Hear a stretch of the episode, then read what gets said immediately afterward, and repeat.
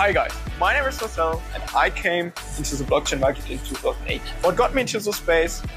Money. But let me say in the market, no, I was interested in blockchain technology and decentralized applications, nowadays known as DeFi, NFTs, and the metaverse. Blockchain helped me to get into a consulting, analyst, and mentor position. And even nowadays, I already found my first company in this space. Now, I want to help you to find your own way. On this channel, you will find insights of people already working in the space and how they got into blockchain. So let's get started.